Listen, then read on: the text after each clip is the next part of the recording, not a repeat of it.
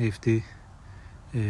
ההודעה שלך הייתה כל כך מעניינת, שהיו בה הרבה דברים שאמרתי, אני לא יכול להקליט לך הודעת וואטסאפ בתגובה, כי אני לא אזכור, כאילו זה 5 דקות הודעה, ואמרת שם הרבה דברים, אני לא אזכור את כל הדברים שאני רוצה להתייחס אליהם, וזה יצא לי מבולגן. אז עברתי על ההודעה ורשמתי לעצמי את כל מה שאתה אומר שם, אמרתי בעצם את ההודעה שלך לטקסט, ועכשיו אני גם לא יכול להקליט הודעת וואטסאפ תוך כדי שאני קורא טקסט, כי זה במסך אחר בפלאפון, אז אני עושה את הקלטה באפליקציית הקלטות, ונראה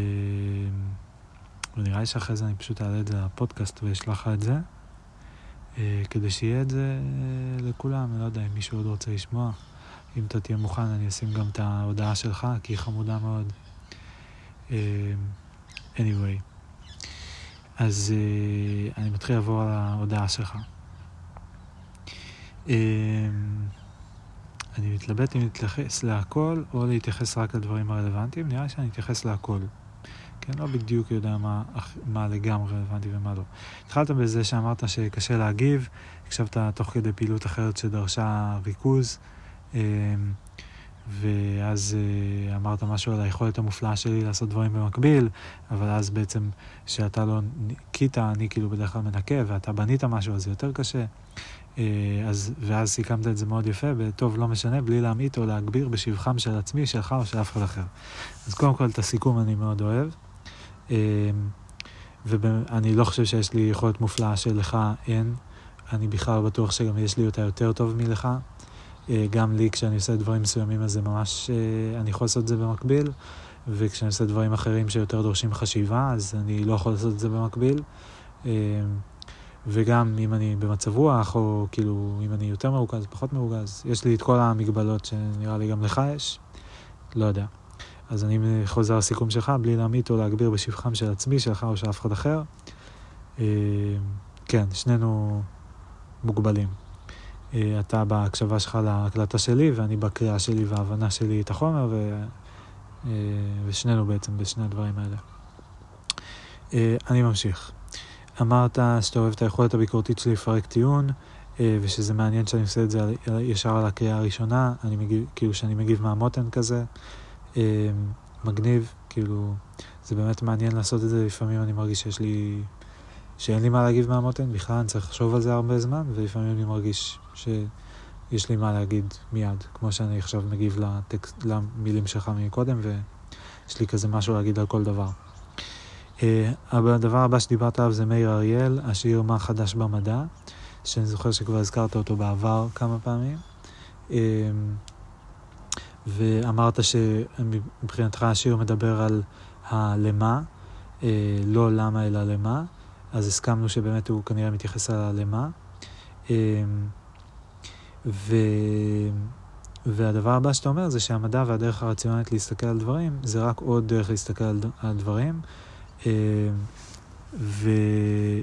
ושזה לא פותר מהצורך להסביר דברים, אבל שכל הקטע הזה של טיעון רציונלי, הסכמה, דברים מדודים, זה בעצם שייך למה שאתה הגדרת אותו כמדע עכשווי מערבי. לכל יהיה הסבר, ומה שאין לו הסבר, לא ידעת מה, כאילו איך להמשיך את זה, מה שאין לו הסבר, אז, אבל אני אעזור לך, אני אגיד, כאילו מה שאין לו הסבר, אז יעשו עליו מחקר בעתיד, או שהוא, כן, כנראה, יעשו עליו מחקר בעתיד, ואז כן יהיה עליו הסבר, נגיד, או אולי, אם קצת יותר צנועים, אז כזה, אולי יש דברים שקשה להסביר אותם, אבל עדיין יכול להיות להם הסבר, אבל אנחנו פשוט לא הצלחנו. זה כאילו מה שהמדע אומר. עכשיו, פה יש שני דברים, יש את הלמה, ויש את המדע, ויש את האם זה הדרך היחידה להסתכל על דברים, או שזה רק עוד דרך, האם זו דרך מיוחדת באיזשהו אופן. אז אני אתייחס להם רגע לפי הסדר. אז הלמה, לא התייחסת לזה כל כך, אני אמרתי שדעתי אין כזה דבר למה, כאילו אין משמעות לשאלה למה. וזה לא קשור לכמה המדע טוב או כמה הוא לא טוב, כאילו אם יש לנו הסבר שלם של כל היקום, הכל, נגיד שמחר נולד איזה מדען חדש, והוא ממש ממש טוב, והוא באמת מצליח לקיים את החזון של המדע העכשווי הערבי, ולהסביר הכל, הכל, הכל, עד לגבעול דשא האחרון, הכל הוא מבין, הכל הוא יודע להסביר, הכל הוא יודע לתאר. עדיין אני לא חושב שיהיה לו למה, ואני לא חושב שלא למדען ולא למהנדס ולא לרופא ולא לאיש דת ולא לאף אחד אחר יהיה למה, כי אין מאיפה להביא אותו. אז מעניין אותי מה אתה חושב על זה. זה נקודה אחת. נקודה שנייה לגבי המדע, ושכל הדרך הרציונלית זה רק דרך אחת להסתכל על דברים, אז פה אני חולק עליך מאוד. זאת אומרת, אני מסכים שבמובן מסוים זה רק דרך אחת להסתכל על דברים, ואפשר להסתכל על דברים בכל מיני צורות, אבל אני לא מסכים שזה כאילו דרך ככל הדרכים. זאת אומרת, זה כמו כזה, אולי אני אתן מטאפורה, שכאילו יש ארגז כלים, ויש הרבה כלים בארגז, ואין אף כלי שהוא הכלי העיקרי של הארגז, לא הפטיש ולא המברג, ולא הסכין, ולא המסור, ולא החוט, ולא ה-WD-40, כאילו, אף אחד מהם הוא לא הכלי. כנראה שפטיש ומברג זה כלים שמשתמשים בהם יותר מ-WD-40 בשגרה, תלוי מה אתה עושה. אז כאילו, המדע הוא כלי ככל הכלים, אבל אני כן חושב שכמו שיש כלים שמשתמשים בהם יותר הרבה, ובסיטואציות מסוימות הם הרבה יותר מתאימים, אז המדע הוא כלי כזה שמשתמשים בו די הרבה, ונראה לי ש... כאילו, אתה תסכים, תכף נדבר על זה, אבל כאילו, אני רוצה להגיד שמה שאנחנו קוראים לו המדע, יש לו שתי רמות, את הרמה אחת שעושים את זה כקהילה, ורמה אחת שעושים את זה ברמה אישית, כל בן אדם. ושבעצם בלב הדבר הזה יש כאילו את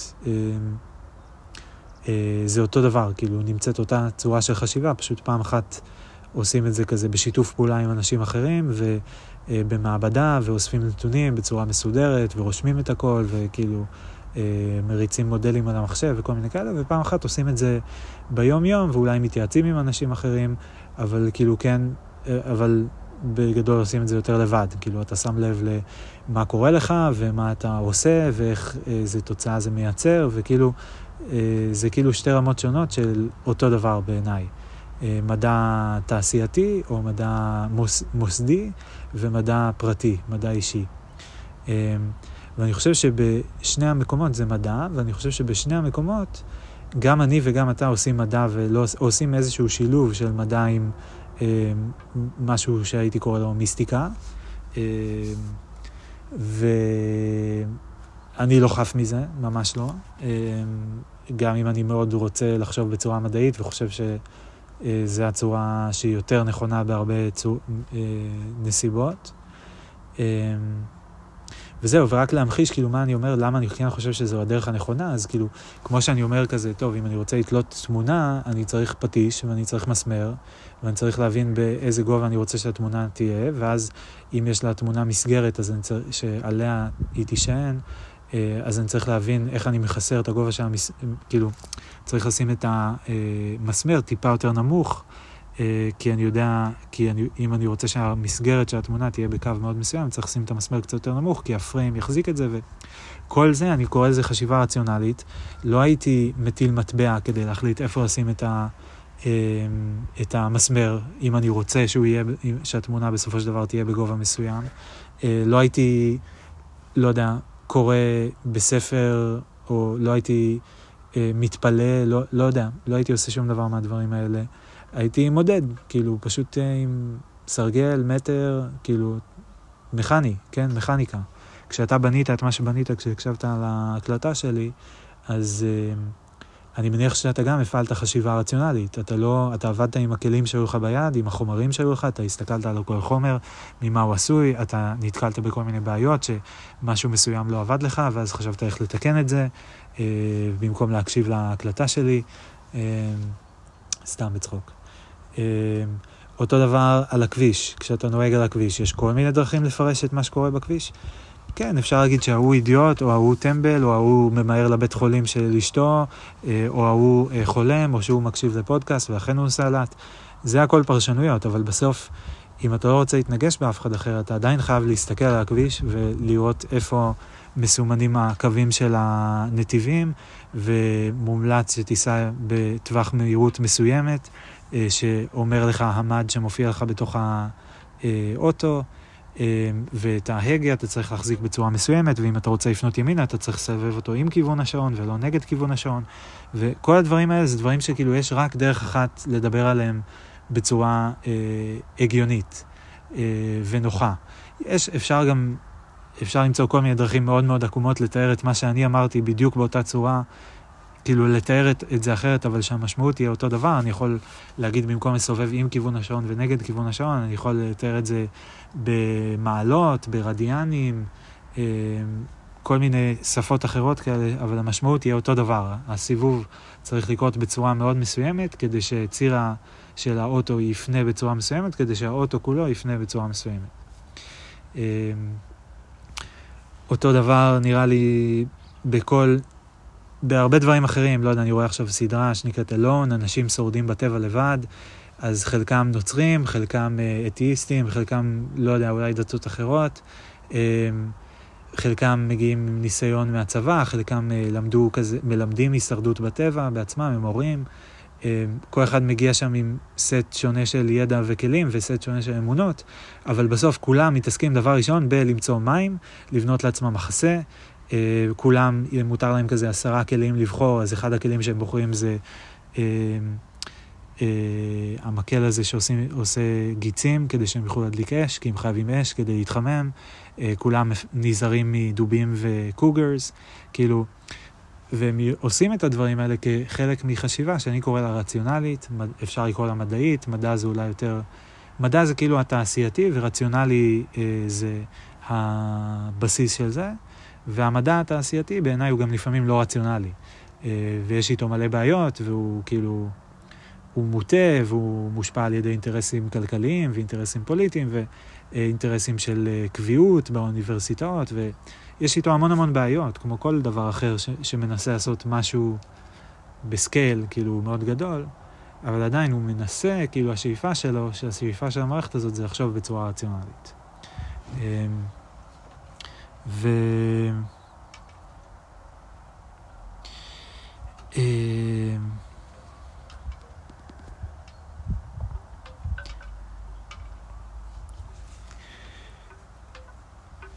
זהו, סליחה, קיבלתי הודעה, הוסחה דעתי, אני חוזר. אז זה היה מה שיש להגיד לגבי למה לדעתי המדע על הכביש, בהישרדות, גם בעבודה המקצועית שלך, כאילו, מה שמבלבל זה שיש מקום לפרשנויות. פרשנויות זה אין פרשנות אחת, ובנסיבות שבהם אנחנו לא יודעים מה התשובה הנכונה, אז כאילו קשה לקבוע מה התשובה הנכונה, כאילו זה הכל. אבל בכביש כאילו אין ויכוח לגבי איפה עובר הנתיבים. כל עוד הסימונים כאילו הם ברורים, כאילו, ולא מטושטשים. אם הם מטושטשים, כי עשו שם עבודות, ואז על הסימון הקודם מחקו אותו ושמו צבע חדש, ואז עוד פעם מחקו ושמו חדש, אז לפעמים כבר לא ברור למה התכוון המחוקק או המשורר במטאפורה, ואז לא ברור מה הקווים, ואז לא ברור איך לפרש את הסימונים ואיפה נמצאים הנתיבים, ואז קשה לאנשים להסכים, ואולי עלולה להיות תאונה. אבל אם זה לא המצב, בהנחה שיש קווים שמסומנים ברור, כמו שברוב הכבישים תפו יש, אז לא צריך להיות, אין מקום לוויכוח על זה בעיניי. וזה המובן שבו אני מתכוון שיש רק דרך אחת, לא, שוב, אני מסתבך עם זה, זה לא שיש רק דרך אחת, אפשר לראות את הקווים כהמלצה, ואפשר לראות אותם כמין, בכלל לא לספור אותם, להתעלם מהם לגמרי, להגיד כל האספלט שטוח, לא מעניין אותי צבע כזה או אחר של האספלט, מבחינתי כל הצבעים הם צבעים, אני נוסע איפה שאני רוצה. אפשר, אבל שוב, אם רוצים להגיע להסכמה עם האנשים אחרים כדי לא להתנגש, אז צריך קונפורמיות לכללים מוסכמים, וזה אומר לקבל את הצבע הלבן מפריד בין נתיבים, ואת הצהוב כהגבול של הכביש וההתחלה של השוליים וכולי. זהו, היה נדמה לי שהיו לי פה 3 נקודות. היה את הלמה, היה את הדרך אחת או לא אחת להסתכל על דברים. והיה את מה שאתה קורא למדע עכשווי מערבי, שרק רציתי להגיד שזה כאילו, הוא כבר לא מערבי, זה נכון שהוא בחלקו, כאילו ההיסטוריה שלו היא מאנשים מהפילוסופיה המערבית, שזה השושלת של סוקרטס ואפלטון ואריסטו, ויותר מאוחר The Enlightenment, הנאורות נראה לי קוראים לזה בעברית, או ההערה המערבית, שהם באמת משם נולד המדע והמהפכה התעשייתית וכל הדברים האלה, אבל אני חושב שהיום זה כבר ממש ממש כאילו, ובטח שב-100-200 שנים האחרונות, מאז שיש תקשורת גלובלית וכולי, זה כבר ממש לא רק של המערב, כאילו יש מדענים בכל העולם, האקדמיה פועלת בכל העולם, תעשיות, טכנולוגיה פועלות בכל העולם, וגם אני חושב שכאילו זה לא, אם בעיניי, אני לא יודע אם זה דעה כאילו פופולרית או לא, אבל אני די בטוח שכאילו היו ערבובים, אני לא חושב שזה דעתי, כאילו, אני חושב שזה ידוע, שכאילו הספרות שלנו, נגיד הספרות שהן הבסיס של מתמטיקה, שקוראים להם Arab numerals, הם בכלל הגיעו מהודו, פשוט הם קוראים להם Arab numerals כי הם עברו דרך הערבים בדרך, והם הביאו אותם לאירופה, ולכן באירופה, איפה שהשם שלהם נתקבע, כי אנחנו בכל זאת מהשושלת הזאת, אז עבורנו הם ערבים, אבל בכלל זה הגיע מהודו. ובקיצור, אני חושב שהיה הרבה יותר ערבוביאדה גם, כאילו שזה לא כזה מערבי, אני חושב שגם מה שאנחנו קוראים, כאילו הדיכוטומיה הזאת של מזרח מערב היא, גם אם היא הייתה ולידית בתקופה מסוימת בהיסטוריה, שאני לא לגמרי משוכנע שהיא אפילו הייתה בשום שלב, אז אני חושב שהיא כבר לא כל כך. אולי הייתה קצת, לא יודע, כאילו הבודהיזם וכאלה, זה כאילו כן יותר מזרח, הינדואיזם, לעומת הדתות האברהמיות. לא בטוח, בקיצור, לא בטוח, ובכל מקרה עכשיו אני חושב שזה כבר לא אקטואלי. אני עובר הלאה. אתה מדבר על הקטע הזה של מה שדיברו אז אבותינו, ושנשמע שאני מתנגד לרעיון הזה, שכאילו מבחינתי אנחנו רק מתקדמים בחשיבה, ומתקדמים, ואז אתה אומר שאנחנו באמת מתקדמים בהמון דברים, טכנולוגיה, הבנה שאיך דברים עובדים. אני מסכים איתך שאנחנו מתקדמים בהמון דברים, טכנולוגיה והבנה שאיך דברים עובדים. אני לא מתנגד לדברים שאמרו פעם אנשים, אני פשוט מתנגד לקחת את זה כאילו הם אמרו את זה פעם ולכן זה נכון. לא, כאילו אם הם, אני בעד שהם השתתפו בשיחה, כאילו לדעתי, כאילו אני קיבלתי הרבה מאוד מלהקשיב למה שאמרו לפניי, כאילו, לא יודע איך לספור, אבל את הרוב, כאילו, זה הבסיס של כל מה שאני יודע, זה מה שאמרו לפניי ב100 שנים האחרונות, ו200 ו1000 ו2000, אז אני לגמרי בעד לתת לזה מקום, לתת לזה חשיבות, להתכתב עם זה, לתקשר עם זה, לדבר עם זה, אני פשוט לא בעד להתייחס לזה כדוקטרינה, כהם אמרו ולכן הם צודקים, או כהם אמרו ולכן זה נכון, או משהו כזה. אבל אני ממש לא חושב שאוטומטית, באותו אופן שאני לא חושב שאוטומטית מה שהם אמרו פעם היה נכון, אני לא חושב שאוטומטית מה שאומרים עכשיו הוא נכון, או ממש לא משהו כזה. ואני מסכים שמתקדמים בהמון דברים, אבל לא נראה לי שבהכל, נגיד לדעתי בימינו, בצורה שבה אנחנו חיים, שכאילו נהוג לקרוא לזה התרבות המערבית, אבל שוב, גם במזרח חיים ככה, וגם בוודאי ביפן ובסין, וגם בדרום אסיה ובהוד, כאילו, אני חושב שברוב המקומות חיים די דומה, כאילו יש ביותר עוני ויש בפחות, אבל כאילו יש הרבה קווי דמיון, כאילו כולם קונים מוצרים, כולם חלק מהמערכת הקפיטליסטית, כולם הולכים לעבוד כדי להתפרנס, רוב האנשים לא דגים לעצמם או מגדלים לעצמם את האוכל של עצמם, במובן הזה אני חושב שרוב העולם עובד אותו דבר, כאילו רוב האנשים חיים בערים, בבניינים, וזהו, ואני חושב שבעידן המודרני, בעולם המודרני, נגיד אחד הדברים שהם פחות טובים זה שיש פחות קהילה ממה שהיה פעם, ואנשים יותר בודדים ויותר עצובים, ואולי כן, יש הרבה יותר ידע בעולם, אבל הידע הזה הוא יכול להיות ממש מבלבל, וכאילו אין לנו מסגרות שאנחנו מחויבים אליהן. קיצור, יש הרבה בעיות. אני לא ארחיב על זה עכשיו, כדי שההקלטה לא תצא שוב שעתיים. אני ממשיך. הדבר הבא שאתה אומר, יש את הדיבור הזה שהוא דיבור מהלב. אני, אמיר, אמרתי שאני חושב מהראש, מהשכל, מהאוזניים. לא זוכר שאמרתי מהאוזניים, אבל אני לא חושב שאני חושב מהאוזניים, אבל אני כן חושב מהשכל, מהמוח. ואתה אומר, אבל יש גם את הלב, מה שאנחנו מרגישים ומאמינים. לא היית זורק את זה למען החשיבה הרציונלית, המוסברת הברורה. אני חושב בנושא הזה גם יש לי דעה באמת מוחלטת, כמו שאמרת. אני לא חושב שיש לי לב. כאילו, יש לי לב ברמה הביולוגית, ברמה הפיזיולוגית. הוא מפמפם דם. זה מה שהוא עושה. וזה מאוד חשוב. אבל הלב שלי הוא לא מדבר, הוא לא אומר לי דברים, אין לו מחשבות, הוא באמת ממש פשוט בעיניי מכונת, הוא מנוע הידראולי, חשמלי, מקבל אותות חשמליים ופועם לפי קצב, וזה כל מה שהלב שלי, זה שם עוצרת, כאילו מבחינתי מה זה לב. אז מה שאתה קורא דיבור מהלב, זה בעיניי פשוט עוד מהשכל, כאילו, או עוד מהמוח. כאילו, אני אפילו לא אקרא לזה שכל, כי שכל יש לזה קונוטציה של חשיבה רציונלית, והמוח הוא לא תמיד רציונלי. המוח הוא כלי שמאפשר לחשוב בצורה רציונלית חלק מהזמן, אבל הוא לא תמיד רציונלי. מעשה מאוד מאוד קשה להפוך את המוח להיות כלי שהוא אך ורק רציונלי, ואני לא יודע אם כדאי, אני לא סגור על זה, נראה לי שברמה מסוימת כן, אבל כאילו זה, אני לא בטוח שזה אולי נשמע כמין להפוך אותו להיות רובוט, שזה בטוח לא נשמע לי כדאי, אם זה אומר שנגיד להשאיר מאחורה הומור וספונטניות ומשהו כזה, אבל אני לא חושב שגם יש התנגשות בין הומור וספונטניות לבין רציונליות, אז אני לא חלוט לגמרי בנושא הזה, אבל אני כן חלוט בזה שאני לא חושב שיש כזה דבר לב.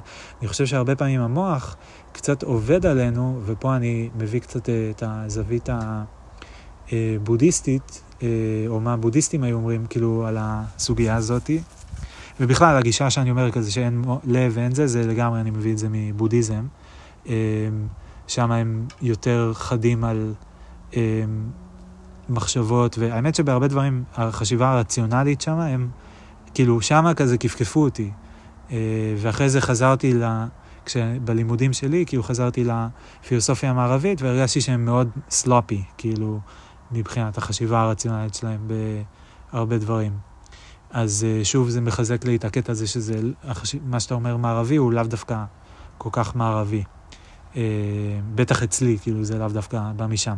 אז פה אני הוא ברציונלי ואגיד שוב, אז אין לי לב שמדבר. אני חושב שמה שאנחנו מרגישים ומאמינים זה רק מוח, כאילו זה הכל מוח, זה המוח מפרש את הרגשות שלנו, המוח נותן לרגשות שלנו מילים, המוח עושה מתוך סלט של דעות שאנחנו שומעים וספרים ומאמרים שאנחנו קוראים ופודקאסטים וכל מיני דברים, הוא מחליט מה הוא אוהב ומה הוא לא אוהב, ומה נשמע לו הגיוני ומה לא נשמע לו הגיוני, והוא אומר, זה מה שאני מאמין, זה מה שהלב שלי אומר, הוא עוטף את זה, זה מין עטיפה כזאת של הלב שלי אומר, אבל זה בעצם, זה כאילו, זה כמו עורך דין כזה שאומר, זה בא לי משמיים, כאילו, לא, זה אתה, אדון עורך דין, אתה בנית את זה ואתה אמרת את זה, ועכשיו אתה לא לוקח אחריות. ככה על פי תפיסתי.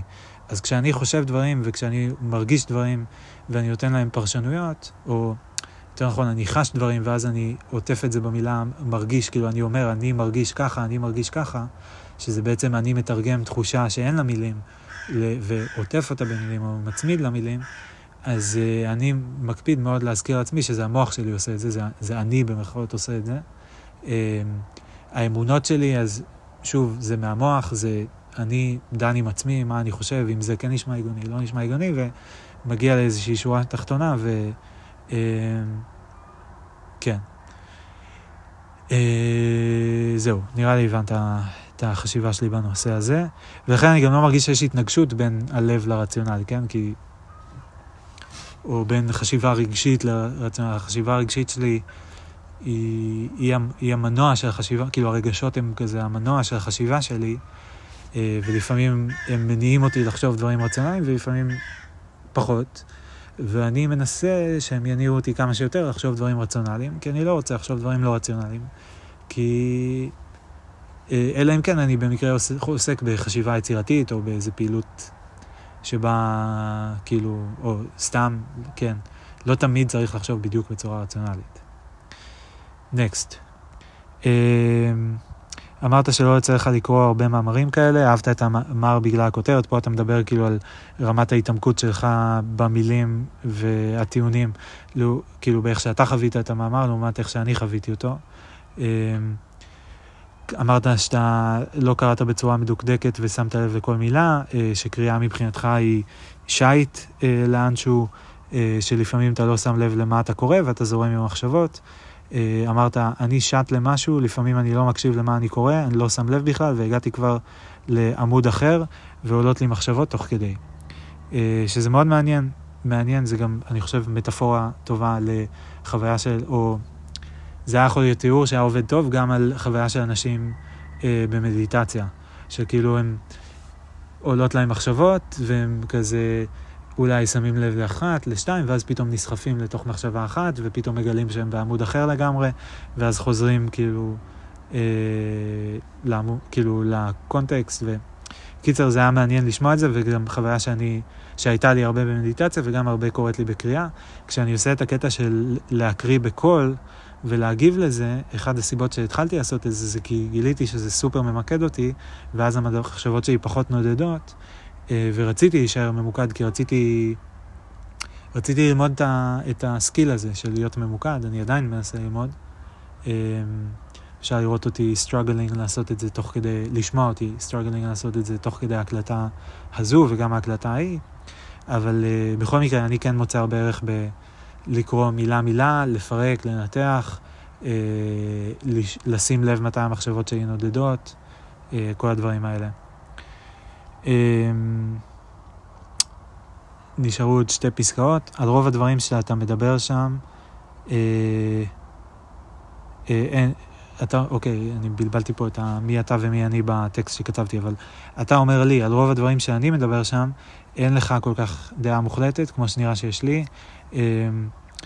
ציינת שהרבה פעמים אני חושב שאני יודע מה הולך לקרות ומה הולך להגיד, ושהרבה פעמים זה עבד לי, וחלק מהפעמים לא, אני לא זוכר בדיוק, אבל שמחתי לשמוע ש... כאילו זה מגניב, זה כזה, התלהבתי, אני אשמע את זה אחרי זה עוד פעם לחפש באיזה מקרים זה עבד ואיזה לא, אבל אהבתי על עצמי לרגע,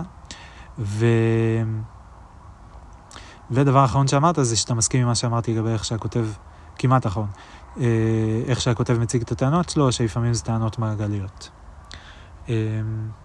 וזהו, ואז שאלת אם אני מקבל צ'ק מספוטיפיי, שמגניב הפורמט שלי וש... לא ידעת שיש לי עמוד, והאם אני מקבל צ'ק מספוטיפיי, והתשובה היא לא, ממש לא. וגם אני אספר לך שהקמתי את כל הפודקאסט בגלל ששלחת לי את המאמר, כי בעבר כבר הקראתי טקסטים ורציתי וזה, ואמרתי, יאללה, הנה הזדמנות, אז התלבשתי על זה שלך, ובעצם אתה גם כאילו עזרת לפודקאסט להיוולד, וגם המאזין הראשון שלו, הבן אדם הראשון ששלחתי לו את הפודקאסט, ואתה כרגע גם המגיב הראשון, שאני מקליט לו פרק במיוחד.